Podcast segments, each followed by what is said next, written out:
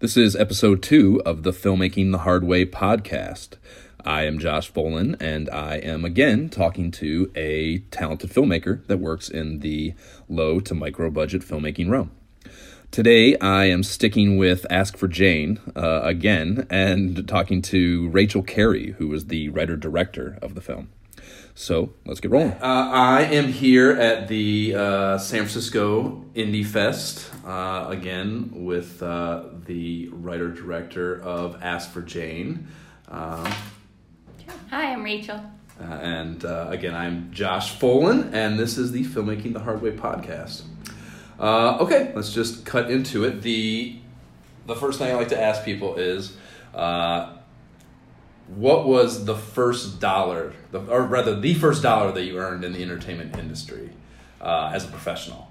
What was it, and how did you get the job? Oh, yeah. So I was doing another job. I was a high school teacher, and I wasn't happy doing that. So I got an internship. And Teaching, teaching what in high school? I was teaching high school English, and there was a day I liked my students. I hated the job, and there was a day I was driving to work, and I literally thought if I had a car wreck and I slowed down enough, I probably wouldn't die, but I wouldn't have to go in today. So, so that was bad. So, That's not a good indicator. No, and I was like, I don't want to turn into that teacher who hates the students because I should be doing something else. So I ap- applied and got an internship at Good Machine in New York, which was one of the top indie powerhouses at the time, along with Killer Films. Ted, Ted Hope. and Ted Hope Christine and- Vachon, yeah. Uh, I'm reading her second yeah, book right Christine Vachon was with Killer, although they sometimes paired up. Um, but it was Ted Hope and James Schamus, who's now Yeah. with Focus, and both really cool, interesting guys. So that was not paid, and I had to work nights and weekends to support myself. I SA, did SAT tutoring on the weekends because it paid my rent while I worked full time at a job I wasn't paid at. And then after that, the very first paid job I got was I got a job through a temp agency that used to work with film and television, and I got a temp job first with Vogue magazine, which was insane, and then with Artisan Entertainment in their marketing department, and I got hired there full time to help the guy who cut their trailers. And they were sort of hot shit at the time because they had just done the marketing for the Blair Witch Project. So their marketing people thought that, you know, they they were they were kind of powerhouses in the indie world in in their own marketing way too. So that was my very first, and then in uh, Good Machine hired me back for a couple of jobs in casting after that. Uh, and I sort of I left the artisan job after learning how to cut movie trailers, which was fun, uh, to work on In the Bedroom, which was my first indie film, uh, and then directed by Todd Field. I was the casting assistant. I went on to be a PA. I was really excited when I got my first walkie, which is which I avoid like the plague, I loved it. I was like, I was like, that's a copy. Uh, I was so excited. But that was the first indie film, and then it got nominated for Best Picture. Um, and it was a $2 million budget. So I feel like I got really spoiled on how cool independent film was, and that was the late 90s when independent film was super cool. And then went to film school at NYU. By the time I got out, Good Machine was basically gone, and the whole indie scene between about 99 and 2004 really radically changed. So, so it was sort of a different world I came out to than I went into film school. Right. Yeah, no, that's definitely a super cool proving ground. I mean, I've told you before my affinity for for for Ted Hope. Here's a here's the story. The very first day of the first the the film internship, first day I ever worked in film, they were like, "Hey, we're doing a lunch for the interns. Already free lunch. Wow!" And then what they did was showed us dailies from Crouching Tiger, Hidden Dragon from Western China that were like the most beautiful things I'd ever seen, and I was like, "This is amazing! Independent film is amazing!" And it wasn't all like that, but that was a good first day. Yeah, that is a good, So. nice deceiving head start for first first taste. I didn't know yet. I thought it was all sunshine and It. Yeah, you didn't even get a free lunch on Ask for Jane. I don't think. um, cool. All right. So yes, getting to Ask for Jane. Uh, give me the elevator pitch. Your elevator pitch of Ask for Jane. so Ask for Jane is based on a true story. It is based on a group known as the Janes, or sometimes called the Jane Collective, who ran an underground abortion ring in late 60s, early 70s Chicago. So it started with one, in, in real life, it started with one woman giving out the name of an abortion doctor who was safe and reliable from her dorm room phone. And she sort of handed it off to a group who expanded and ran it as like a spy network in Chicago, helping women get safe abortions before it was legal.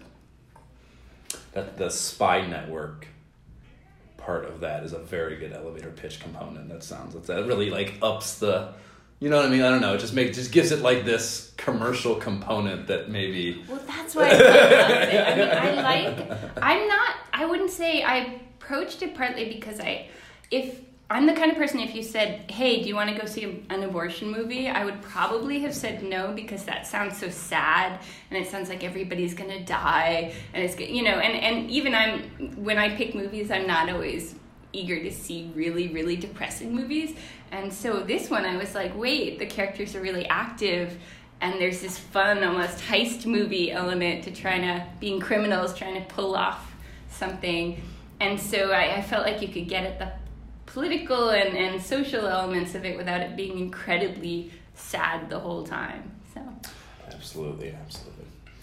Um, okay, so uh, I of course know this, but just for the sake of the listener, uh, what was rather were your roles on it and how did you first come to the the project so my roles were writer and director small ones and, small roles. and i came to it. So i knew kate Cortelyou we were in a theater company that also sort of doubles as a writer's workshop uh, together called the shelter. So we would bring in pages and stuff. And she had acted in a piece i'd written which strangely enough was uh, for a night of Shakespeare inspired stuff, and I'd written this short play in iambic pentameter. And I later realized that was the only piece of my writing she'd ever heard when she decided I should write the screenplay, which is astonishing. Uh, so she she heard this story and, and asked me if I would write it. She wanted sort of a more experienced writer to help craft the idea she had for a film and I was really excited by it and thought it could be and should be a film in a way that like this should exist. So let's try to do it. And so then I wrote something that was okay, uh, but we uh, as we were reaching out, Judith Arcana got in touch with us, who was a real Jane, and gave a whole bunch of notes. And I think it got a lot better and much more accurate, I'm sure, at that point. Very cool. Cool. Uh, and I know this is more my job and Kate's job, but just this, everyone always wants to know these things uh, about a project. Um, how much time was spent fundraising, and what were the sources and percentages of those sources? So not numbers, you know, like actual dollar amounts. So but. we did a Kickstarter, Kate and I, and we shot this tiny trailer for nothing, and then that ended up not raising enough for the film, but raising a, a portion of the film that I would say was, I don't know, 5% of what we ended up needing. But then we decided from there that Kate was going to go find the rest of it because she was really motivated and she just started contacting people, uh, including through NYWIFT, which is New York Women in Film and Television, this group we're both part of. And a couple of them came through and essentially financed the rest of the project for us. So we were targeting women in film and television who might find the subject matter exciting, or more Kate than me because she's more charming than I am. So, that, so equity based. The, the, yeah, the it's funny. Uh, I never talking to Kate earlier. Like I had never heard the going through the list one by one thing and just reaching out. I had never heard that. That's, yes. that's if it, I, you know, I said there's if I don't know if I've ever heard a better example of the uh, the necessary filmmaker mentality to just you have to just throw it until it sticks. you know yes. what I mean? Like she literally, almost everyone. No has to be nothing with, to you. um, she thought you know might might be interested in it, but I also think Kate is very, very optimistic relative to me. And I think that may have been a factor that she wasn't just motivated, she thought someone would say yes. Right. And I think I'm often motivated, but I just assume everyone will say no. And I think she was useful working with me because she just was a sunny optimist with regard to that. that she uh, is without a doubt. uh, cool. So uh, nuts and bolts then of the production. So uh, rather than just listening to all, of so we'll go through one by one. But uh, how many shoot days? 24. 24. How many script pages? What was it? 100 or so? I can't remember. And I wrote it. it was between 100 and 110 or something. I don't Okay. know. Uh, I think K- Kate's guess was 108, I think, and that Yeah. perhaps. Sounds right. Uh, number of speaking roles, 74. Something like that. Average daily crew headcount. Oh boy. Uh, I don't know. I mean, you know, again, just a roundabouts. 20? I don't know because the cast was so fluctuating day to day. But it was a small key. I mean, our crew was tiny in terms of key crew. You know, it felt like 10 core people plus a few others here and there. But I close. don't have it, it was upwards of 20. It was it's Yeah. between 25 and 30 a day. Yeah. Uh, this is I, I am right. This is this would be this was fun to hear both of your answers to. I this. don't. I, I sense that. I mean, I only know that because I remember vaguely the catering headcount, but Right. you know, I, it's when you're the director, it's kind of who's in your field of vision. I Right. think. No, again, And- this, this is not your job, but that's why it's funny to hear your answer. Yeah. uh, number of locations. I have been told over fifty. It was a lot of locations. It was nuts. 54. 54 locations. Yeah, it was a lot. Uh, and then you, I would be shocked if you knew this, but uh, for the question, I like because food is such a, a critical component to uh, cast and crew morale and just the the system working. Uh, properly, everyone has to be well fed. So the last of these questions is the estimated cost per plate for meals and from where, whom those meals were sourced, or like where, where what were they sourced from. So uh, Well, we had a we had a caterer, right? Which not that's the thing is not everyone will answer that. Uh, Yeah. You're interviewing independent filmmakers. She but- was great. yeah, she was fantastic. Kate and I actually did a whole segment on like yes, basically pitching uh, uh, Joanne to anyone who would be listening to this and shooting something in New York. Uh, she's fantastic, yeah. Um, but yeah, the cost per plate and of Caden got it down to like a ridiculous amount of money that uh, was way below uh, market basically because Kate's amazing. It was like- I think nine was our was our decided collective guess. Nine bucks a plate, which I is super cheap for pretty good food. Well, we also didn't go to second meal much. I mean, I was No. tried to be conscious of time on the shoot, so that was rare. I was on. which helps. Yes, I was on. Uh, um, Andrew's back a great deal about that. We could not afford second meals. There's no question about that. No. Uh, okay, so where in the production timeline flow chart uh, are we right now? Just to give some context to like your answers We to these have- questions. Shown at how many eight or so festivals? I think we have ten or so acceptances, and we are talking with a likely distributor. Eloquently put. Eloquently put. Uh, yes. Yes. So late, but not at the end in the flowchart. Um, okay, so that's enough of the context stuff. Uh, what was the most notable constraint from your perspective on the production? And like obviously money is the, the biggest constraint, but what that that having very little money caused was something you felt most prohibited by.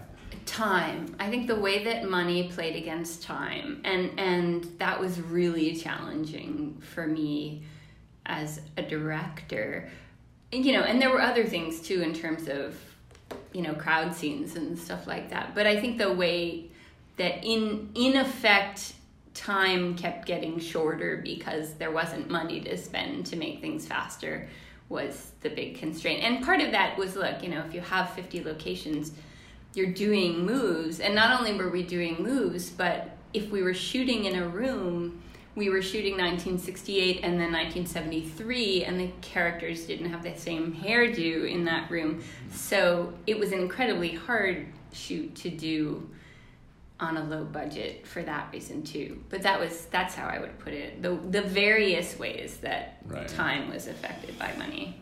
Absolutely, absolutely. Um, okay, so that's you know obviously there are going to be restrictions that having very little money imposes on you. But do you recall a memorable benefit of budgetary restrictions? So you know, I found I have a story that I give canned all the time about how uh, in All God's Creatures, my first feature, we needed a location this claw machine location, and uh, the plan was for it to be in a movie theater lobby. And we looked all over and tried to find a bunch of movie theater lobbies, couldn't find one. And the whole time we were searching for this thing and failing, there was this shitty deli at the end of my block with the little claw machine game. And the movie is like this gritty New York thing, and if we'd have done that scene in a pretty movie theater lobby, it wouldn't have been as good. You know, it, was, it, being on a corner in Harlem was perfect for what the film was, and I never would have done that if we didn't have any money, yeah. or if we had money. I'm not sure aesthetically that there's anything that comes to mind that I'm like, oh, it, it landed better. I mean, I think we could be more pathetic sincerely about begging things like our friends to give us tons of locations because there really, really wasn't anything we were hiding that we could. Yeah, it doesn't have to be aesthetic at all. But, but you know, uh, and the other thing was we, you know, I think when you have that budget and you have a sort of run and gun attitude perforce about locations, sometimes, you know, it, it's easier to just go and, and get what you have to get and sometimes we did that. So in some cases perhaps without all of the permits lined up uh, including a, a various scenes. But but i think that was you know that attitude pervades when it has to and i think it did and and in many cases it worked fine. Worked fine, fine. I'm tough got, on got myself, and, and so. yeah. Uh, do you recall, and this is kind of somewhat in the same spirit, uh, do you recall an instance of someone else in the production overcoming budgetary constraint and basically coming up with a solution? You're like, oh, god damn, that was a pretty good idea. I didn't think they were going to do that well with this and not you know, of course not because you're lacking well, faith in their ability but just because i didn't think you had the resources in order to achieve this you know what i mean? Yeah. Boy i don't know. I mean i think that the producers were doing astonishing stuff in terms of getting us you know good sets and extras and and a whole bunch of stuff within anyone other than producers uh, like, like in the creative. So we're not talking about me. you know, I, I mean, I thought our our production design team did a lot with a little, and it was a challenge for them to do period on nothing, basically, or very little money, and they they did a really nice job. Yeah, I tell Kate. That's what actually Kate brought up too. Was production design. It's like yeah, it's you know because like from your perspective as a writer, it's interesting that you were astute enough to write this piece that is predominantly interiors, knowing that we wouldn't have the money to dress a street in New York into 1968. So, uh, what that like? Yes, it's good on the overall, and it is cheaper than that alternative.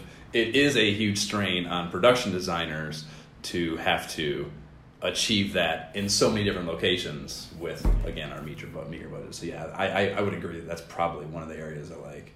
And it's funny too because I, I, told this kid the story too, so I'll try to keep it a little shorter. But like the you know the PA production basically had to help out basically. No no department yes. had enough people, so basically production was spent all this time where they were you know helping them out, and there was like this animosity between those two groups, and it's like it was a perfect example of like as from as the production manager perspective, like sitting these two, they're bickering about things because neither one of them have the things that they need or should have or the time or whatever, you know, and they think the other person, the other team's at fault, and it's like no one's at fault. Everyone just has to understand that we don't have what we need and like there's going to be concessions and like everyone should just relax. You know it was it was a perfect little indie film uh, in a uh, ecosystem